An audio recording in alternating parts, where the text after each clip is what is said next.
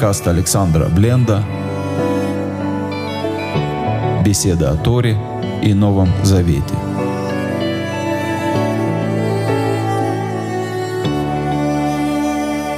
Я буду в разговоре сегодня опираться не только на источники, э, которые христианам, людям, христианским, мессианским верующим знакомы, как это Библия и христианская традиция толкования Писания.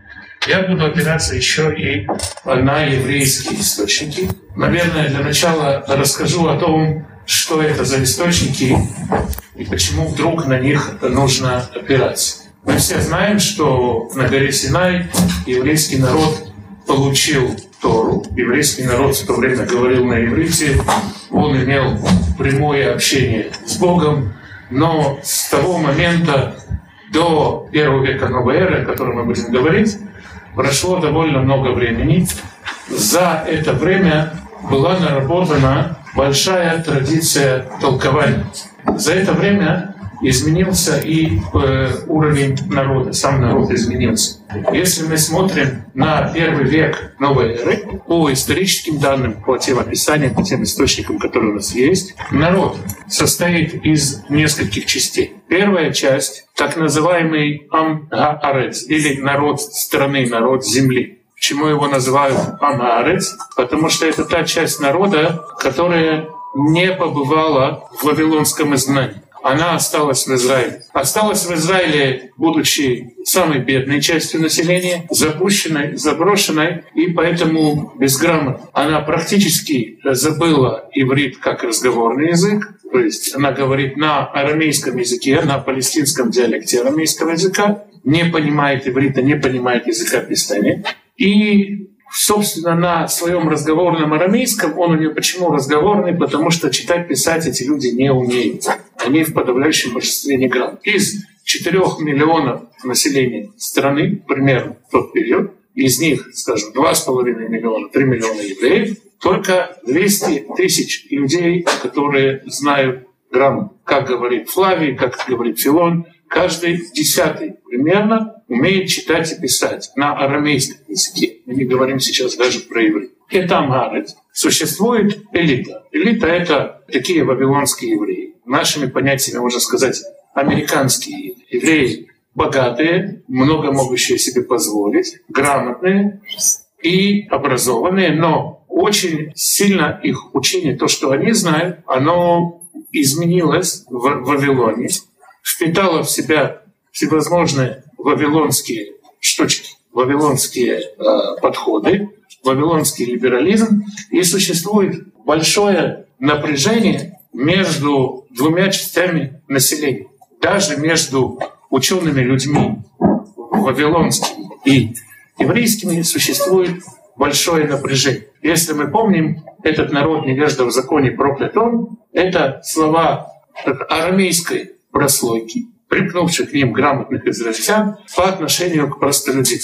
Для того, чтобы просто проиллюстрировать вот, этот, э, вот это напряжение, которое существует, можно привести рассказ про человека, которого зовут Раби Зира. Раби Зира, Зира — это малыш на арамейском, человек невысокого роста, маленький, хрупкий еврей из Вавилона, который проникся сионизмом и приехал в Израиль. Он приехал в страну Израиля на дворе 60-й год новой эры. Живет он в Израиле, доживает он аж до 75 -го года новой эры, оторванный от всего, живет в своем маленьком мирке, а как-то раз, вот два рассказа про Раби Заир, может даже три приведем Раби Заиру.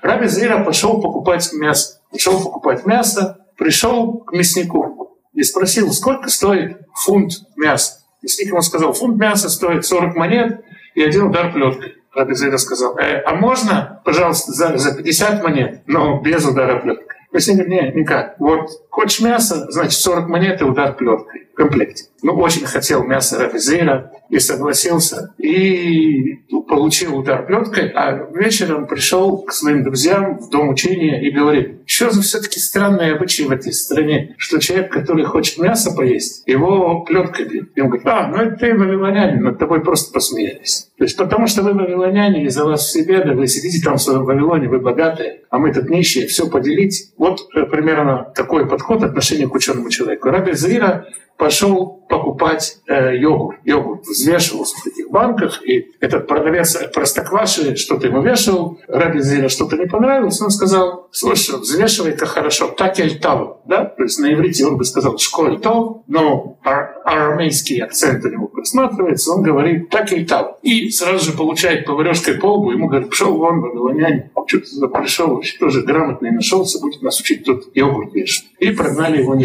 Такое напряжение между двумя народами на уровне ненависти. Более образованный человек, Раби Йоханан бен Закай, купается в воде, встречает другого армейского учителя, Раву, и говорит ему, Рава ему говорит «Шалом», а Раби Йоханан бен Закай говорит ему «Я с такими, как ты, не здороваюсь, вавилонская морда, из-за вас разрушен храм, из-за вас в себе, да сиди там в своем Вавилоне со своей грамотностью и так далее». То есть есть определенный народ, малограмотный, простой, который враждует народу образованному. Вместе с тем у этого малограмотного и простого народа есть своя традиция, свои истории, свои предания, своя традиция толкования Писания. Как она родилась? Отчасти она сохранилась с древних времен, со времен пророков, отчасти это плоды творчества э, самого народа, раввинов, плоды опыта, понимания Писания, который не был. Народ приходил в синагогу. В синагоге каждую субботу, понедельник и четверг писали, читали, читали то. Почему субботу понятно? Потому что суббота — это праздник, понедельник и четверг — это и сегодня Тора в синагогах читается в субботу, понедельник и четверг. Понедельник и четверг — это рыночные дни. Это дни, когда из деревни в город съезжается народ на рынок, и он слушает, раз уж он приехал, да, у него есть возможность послушать Тору в рыночный день, и Тора всевозможным образом комментируется то, что народ слышит, что на арамейском мы прочитали какой-то, на иврите, простите, на иврите прочитали какой-то стих, ну, понятный процентов на 30. И далее развернутый комментарий перевод, который называется торгум. Торгум — это на сегодняшнем иврите это и означает перевод, а в библистике, в изучении текстов торгум означает записан или сформировавшийся арамейский перевод, толкование Писания вместе с его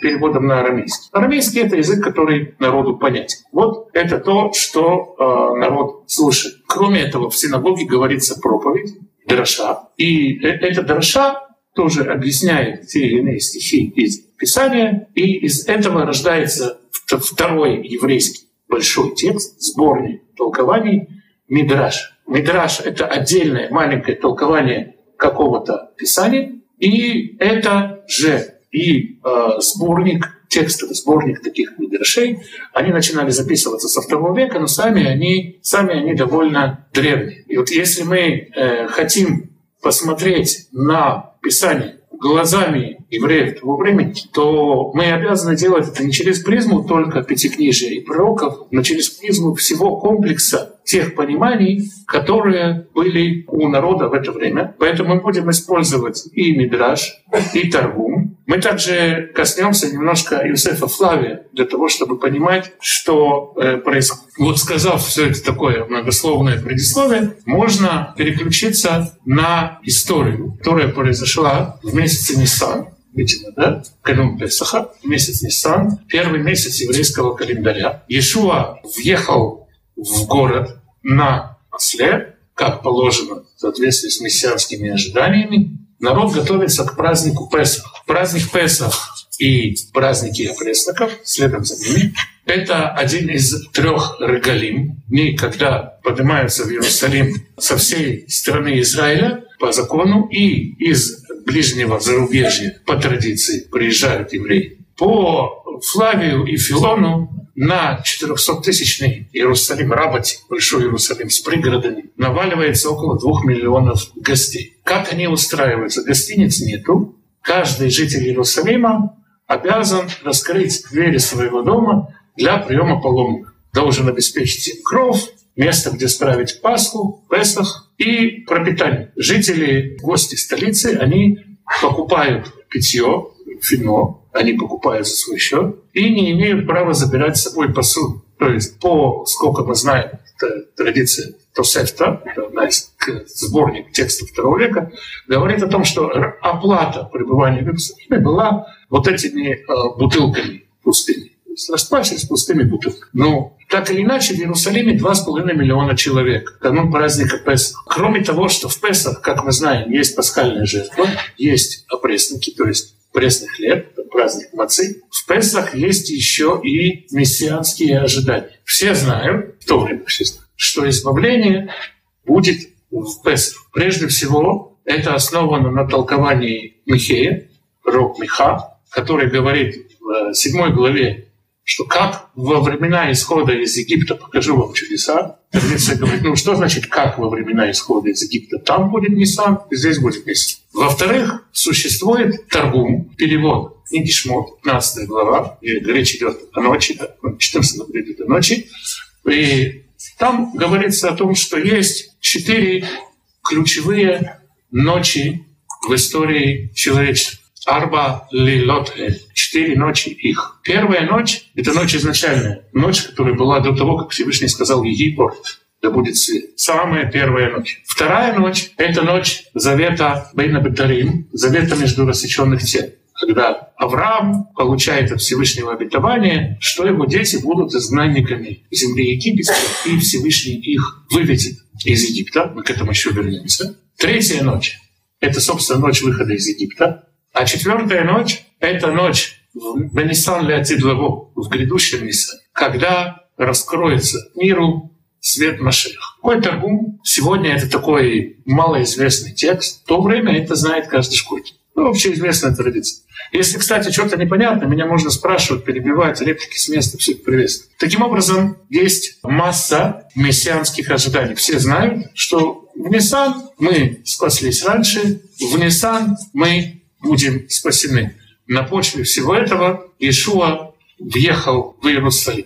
Есть у этого еще и исторические, э, историческая почва. Мы знаем, если вы помните, в книге «Деяний» есть истории о Февде и Иуде Галилеяне. Помните, если в «Деяниях» там приводит Гамлея, он говорит, а вот и до этого были такие товарищи. Товарищ Февд автор так называемой четвертой теологии. Он говорил о том, что царствие, власть, она принадлежит Богу и никому, кроме Бога. Евреи никому, кроме Бога, не должны подчиняться, и поэтому, поэтому с римлянами надо всячески воевать. Он собрал вокруг себя множество народов. По словам Гмлея в Новом Завете около 400 человек, по словам Флавия около пяти тысяч человек, и они решили идти на Иерусалим. Главная ключевая идея их была, что Иордан они перейдут как посох. И, простите, Иордан расступится, они пройдут одно Иордан. Это будет им знамение. Но римляне их опередили, на них напали, их разгромили, и кончилось дело погромом. Иуда Галилянин, очень похожая история. Иуда Галилянин был руководителем большой секты. Он собрал людей, на Масленичной горе. Его мысль была обойти вокруг Иерусалима, трубя в шафар, как вокруг города Ихо, и стены падут. Ну и, соответственно, римская власть пойдет вместе с ними, как-то так. Но римляне и тут с ними сотрудничали полностью жители Иерусалима, напали на лагерь Уда Галилянина, вырезали всех, и погибло 10 тысяч. Опять же рассказ. То есть существует еще и такая историческая предпосылка, как пришел очередной Машех, жди погром. И этим объясняется отчасти, если мы смотрим на руководство власти того времени, власть того времени как-то тревожится, потому что что-то здесь не то. Опять Машех, опять будут как бы свергать римскую власть, опять разгромят римлянам, в конечном счете это может надоесть, и они лишат нас всевозможных льгот, которые у нас здесь есть. Мы тут официальная религия, мы не поклоняемся языческим богам, есть чего терять. Это одна из причин неприятия мессианского движения зарождающегося. Итак, значит, сказал вот, вот эту историческую почву, сейчас попробуем понять, в какой день вообще происходят э, события Тайной. Ну, первая мысль какая? Песах, да? Пасхальный седер. Сегодня, сегодня это почти классика. Все говорят, ну, когда это было, но точно пасхальный седер. На самом деле, если э, смотреть внимательно, то возможны два варианта. Первый — еда пасхальный седер. К нему возникает несколько вопросов такому толкованию. Его нельзя, я его не отвергаю, я его даже больше того скажу, я к нему склоняюсь, но нужно сказать, что есть несколько возражений против этого толкования. Первое возражение Евангелия Иоанна, Иуда выходит в ночь, и ученики Иешуа думают, что он, наверное, пошел чего-то купить к празднику. Спрашивается, идет пасхальный седер, уже преломили хлеб, уже была чаша. Мы помним, что Лук, вот вопрос, Иуда присутствует при чаше нет. Лука говорит, вот чаша в моих руках, и рука предателя с нами. То есть Иуда вышел, когда уже чаша и хлеб вручали, куда это он собрался покупать. Арабских магазинов нет, русских тоже, все закрыто. То есть вопрос такой. Второй вопрос, вторая, как сказать, незадача с этим толкованием, не совсем незадача. Послание к евреям, 11 глава, говорит, что верою Ишуа смог сделать себя скальной жертвой. Павел говорит о том, что Ишуа — это Пасха наш, что он воскрес на третий день, первенцем из мертвых, как первый сноп, как первые плоды. Да? Первые, первые плоды. То есть Павел хронологически и автор послания к евреям хронологически сопоставляют Иешуа с э, каноном Песах самим Песах. Еще один вопрос — это священники, которые не хотели входить в приторию, потому что им есть Песах утром. То есть это еще, одна, еще одно противоречие, которое возникает с версией относительно того, что все происходит в Песах. Последнее противоречие, которое я бы хотел отметить, оно из двух частей в самом описании вечери, а вечеря — это просто ужин. Мы пользуемся словом «вечеря», да, на самом деле это такое славянское слово. Ужин. Употребляется слово «арто» греческое что означает квасной хлеб. И нет никакой символики. Песаха, хлеб и вино — символ любой трапезы. Да? То есть э, любая еврейская трапеза, она состоит из хлеба и вина. Теперь другую сторону. О том, что... То есть, чтобы понять, против пасхальной дней три вещи. Первое, куда пошел Иуда покупать. Первосвященники не хотели заходить в приторию. На утро. На утро. На утро. На утро. Типа... Потому что вечером должна быть они не. Да. Так в чем же здесь проблема? Если Ишуа арестован на Седере, то Пасха а, уже съедена. Уже, уже началась. Она уже съедена, жертва, а, да, ее уже вечером да, не есть. Понятно. И третье, что там упоминается хлеб и вино, а хлеб типа квасной, да? Хлеб, слово «артон» означает квасной артон, хлеб. Квасной. Это евангельский аргумент. А есть еще аргумент Павла и послание к евреям а, о том, что Ишуа — это Пасха, и он же первенец из мертвых, он же первый снов. Да? То есть вот, вот, это, вот такая аргументация выдвигает. Первый снов должен быть 16 месяца. Ну да. Если Ишуа в Песах ну да, воскрес на третий день, первый день по субботе, первый день из Вот, но это не мое, э, не мое построение, это построение Павла. В э, Левите 23 глава, 5-6 стих, мы читаем о том, что есть Песах 14 числа, Бейна Арбай в сумерках между вечерами, Песах Леши, а 15 праздника пресноков. В Левите это два разных книги Левит, да, это два разных праздника. Во Второзаконии, 28 глава, похожая история, э, простите, в числах 28 глава, числа 28 глава, похожая история, говорится 14 числа первого месяца Песах Господу, а с 15 числа праздника пресноков все дни преснок. То есть э, как бы Писание еврейское знает два разных, переходящих друг в друга моэда, как сказать, праздника, праздника, срока, даты, знаменательной даты Песах и 7 дней преснок. И мы знаем, что в разных традициях разные люди, они смешивали Флавий говорит, об этом Флавий тоже описывает ситуацию в третьей э, книге еврейских древностей, в э, десятой главе. Он говорит о том, что у нас есть праздник пресноков, который э, с 15 а до этого закладывается Пасха. Есть еще, если мы посмотрим, книга Паралипоменон, которая рассказывает о праздновании на практике. Она говорит 14-го агнец, 15-го день опресника. И вот по не пасхальной версии, по версии, которая не в Песах, которая строится так, она говорит, что вечером, когда началось 14 то есть как у нас же даты, да, помним все, что еврейские даты, они начинаются с вечера. То есть 14 Ниссана начинается с заходом солнца 13 Не с утра, не в полночь, а с заходом солнца. 14 Ниссана, день, когда надо было закладывать ханза на утро. А вечером этого дня, по этой версии, идет ужин. И Ешуа э, там сумерки, там ближе к вечеру, после полудня. Это еще 13 14 утром закладывают.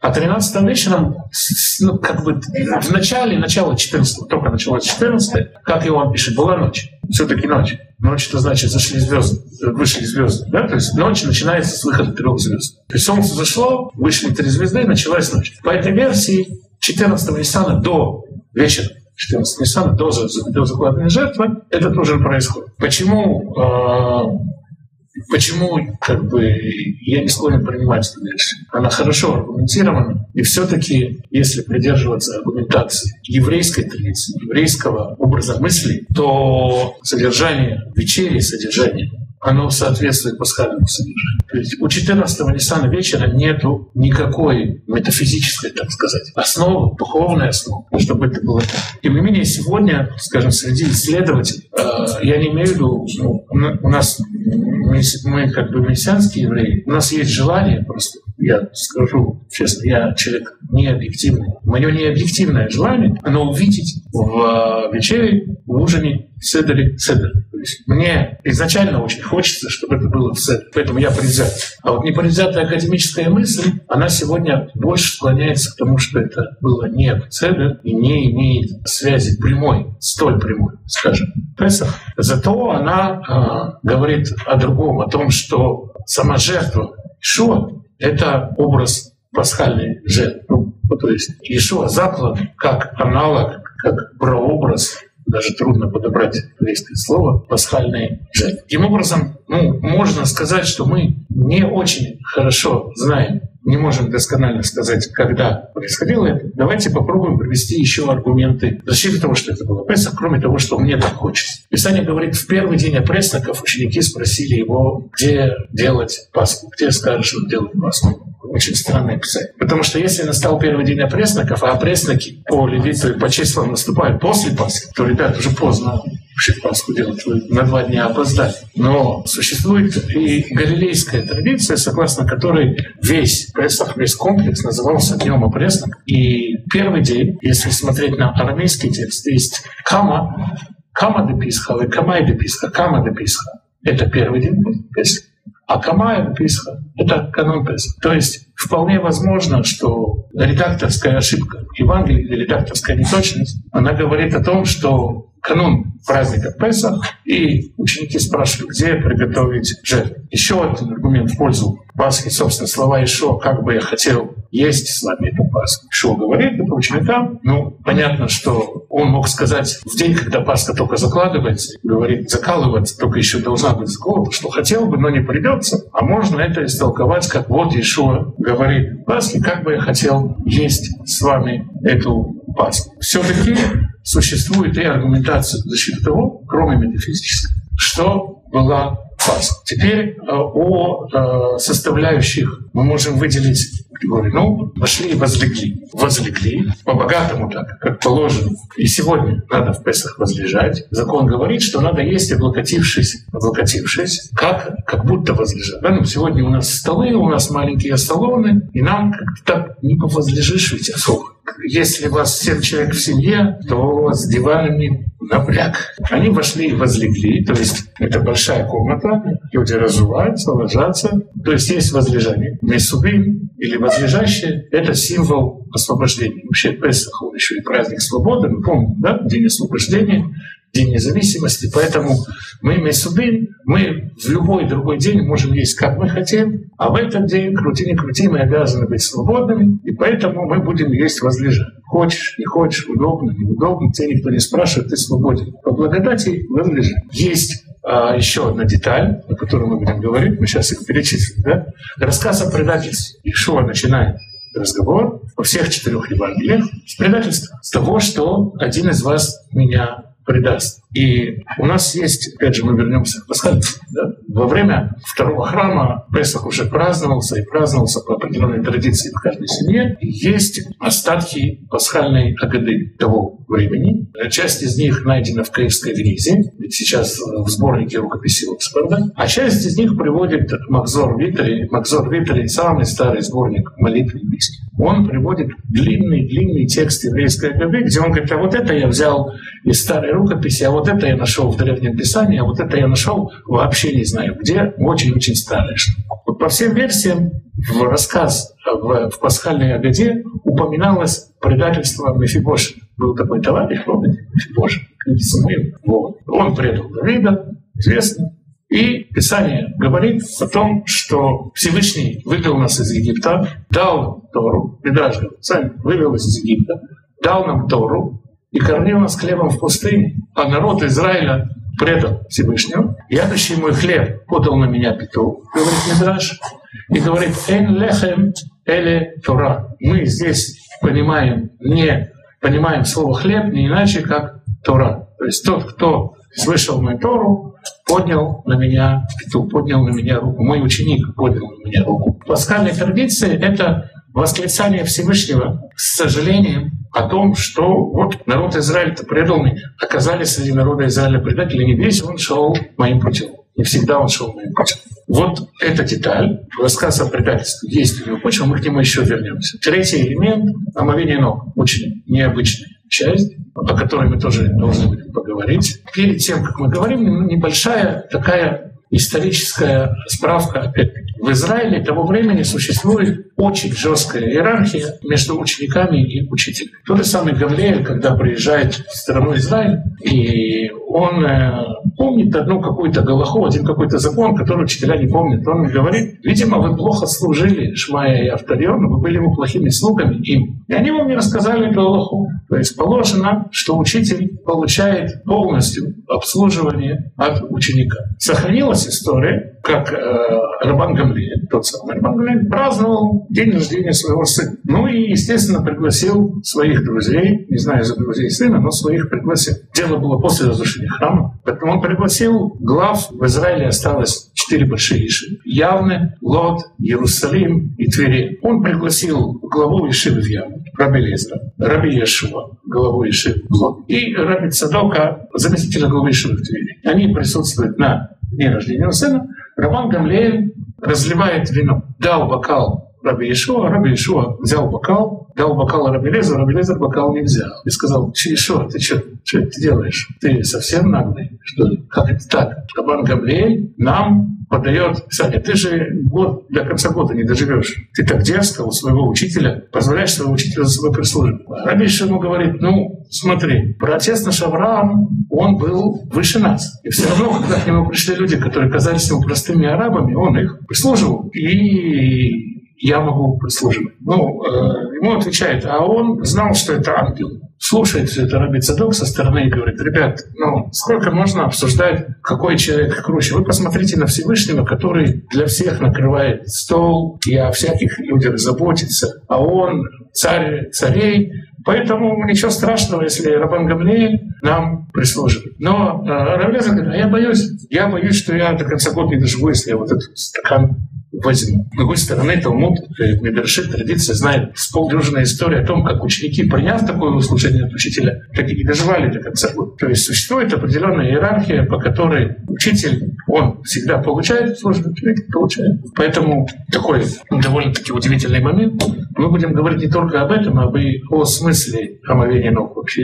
Ну и, разумеется, есть еще два элемента. Хлеб, хлеб лехем, можно коснуться его, мы коснемся его пасхальной коннотации, далее вино, кровь и чаша прославления. Но для начала, я думаю, мы сейчас через 10 сделаем такой небольшой перерыв. Для начала мы попробуем описать примерно происходящее. Итак, 14 или 15 Ниссана вечер существует освещение, небольшие свечи. Вы знаете, что в Иерусалиме, сейчас это решила коалиция, можно посмотреть дворик и домик, где происходила вечеря. Можно туда войти, я не знаю, пускать туда туристов или нет. В свое время, когда я учился в Ешиве, я туда заходил. Ну, зал, вот как половина вот так, небольшая. 12 человек возлежат, то есть для того, чтобы передать что-то, нужно передавать по кругу. Да, если вы помните, давайте посмотрим, как это выглядит, вспомним ситуацию помните с предательством Иуды. В Евангелии Иоанна. Ишуа говорит, один из вас меня предаст. Иоанн возлежит, видимо, Иоанн, любимый ученик, возлежит на груди Ишуа. И Петр делает ему знаки, как говорит он, типа, спроси, кто это. И он спрашивает, кто это. Ишуа говорит, тот, кому я, скину, я макнув, подам кусок хлеба. Дает Иуде хлеб, говорит, Иуда, иди делай скорее, Иуда уходит с стена, Иуда берет кусок хлеба, выходит, ночь. И тут ученики не понимают, вроде бы, давайте вспомним. Петр спросил через Иоанна, Ишуа Иоанну ответил, что там только мы сейчас подам хлеб, дает хлеб Иуде, Иуда выходит, что-то непонятно. Почему ученики не поняли, куда Иуда вышел? То есть ответ может быть только один, и он простой. Если Иоанн возлежит на груди у Иешуа, Иешуа на шепот Иоанна шепотом ему ответил, то знает, куда вышел Иуда? Только Иоанн. То есть это не тесный стол, они возлежат. В ногах у друг друга возлежать не будешь. Да? Поэтому он своем Евангелии только это написал. Потому что Иуда куда-то вышел, и ученики гадали, а что это он куда-то сорвался из-за пасхального стола или не из-за пасхального, но сидим тут ужинаем, и что-то ему сказал, они видели. Да? И он, схватив кусок со стола, как бы побежал, да, срочно, как позвонили. То есть э, довольно-таки большое, пространное, обширное помещение. Там должна была быть вода для омовения, потому что из помещения выходить нельзя. То есть нельзя есть, где нет места для омовения, нельзя возлечь, нельзя сделать постоянно трапезу, можно только что перекусить. То есть вот такой большой салон, освещенный свечами, все возлежат, на левой руке возлежат, чтобы правая есть, да? Вот такая картинка, независимо от того, Песах это или нет, это то, что происходит. Общие категории трапезы, хлеб и вино, без этого нету, без этого нету вообще. И помним историю про продажу первородства. История про продажу первородства. Яков кулинарит, готовит пчеличную похлебку. Приходит его усталый брат с охоты, не очень удачный, и просит, мы знаем историю все, да, просит красного-красного. Яков, комментаторы еврейские, они тут просто возмущены поведением Якова, про которого написано, что он человек цел, человек совершенный, сидит в шатрах, они уже написали, что он сидит в шатрах Торы, и он такой старательный ученик, а тут пришел брат с охоты, и Яков зажал ему чечевичную похлебку. Но дело не в этом. Яков говорит, продай первородство. Тут вопрос какой? Да? То есть продал ли Исав первородство из за чечевичную похлебку? То есть получил он в уплату чечевичную похлебку. Или Яков говорит, я тебя накормлю, если ты сейчас подписываешь вот этот договор, а первородство покупает за деньги. Тоже спор. Но, что интересно, после того, как Исав соглашается и говорит, я, да, давай, ладно, пошли, поехали по рукам, Яков дал ему чечевичную похлебку и хлеб. Да? Там, что? Красное белое получается красное белое, но Медраж говорит, почему? Почему? Да, еврейский толкователь говорит, потому что нельзя заключить сделку без хлеба и вина. Спрашивается, окей, а где вино? Ну, как бы ответ простой. Вино могло быть дома. Вино, оно в запасниках, его Яков не должен был специально варить, гнать и так далее. То есть вина себе Исав мог и сам налить. Вообще во всех описаниях трапез есть хлеб и вино. Да, мы помним, и Мелхицедек выносит хлеб и вино. Почему говорят комментаторы хлеб и вино? Потому что хлеб и вино — это символ любого завета. Нет заключения завета без того, чтобы есть хлеб и вино.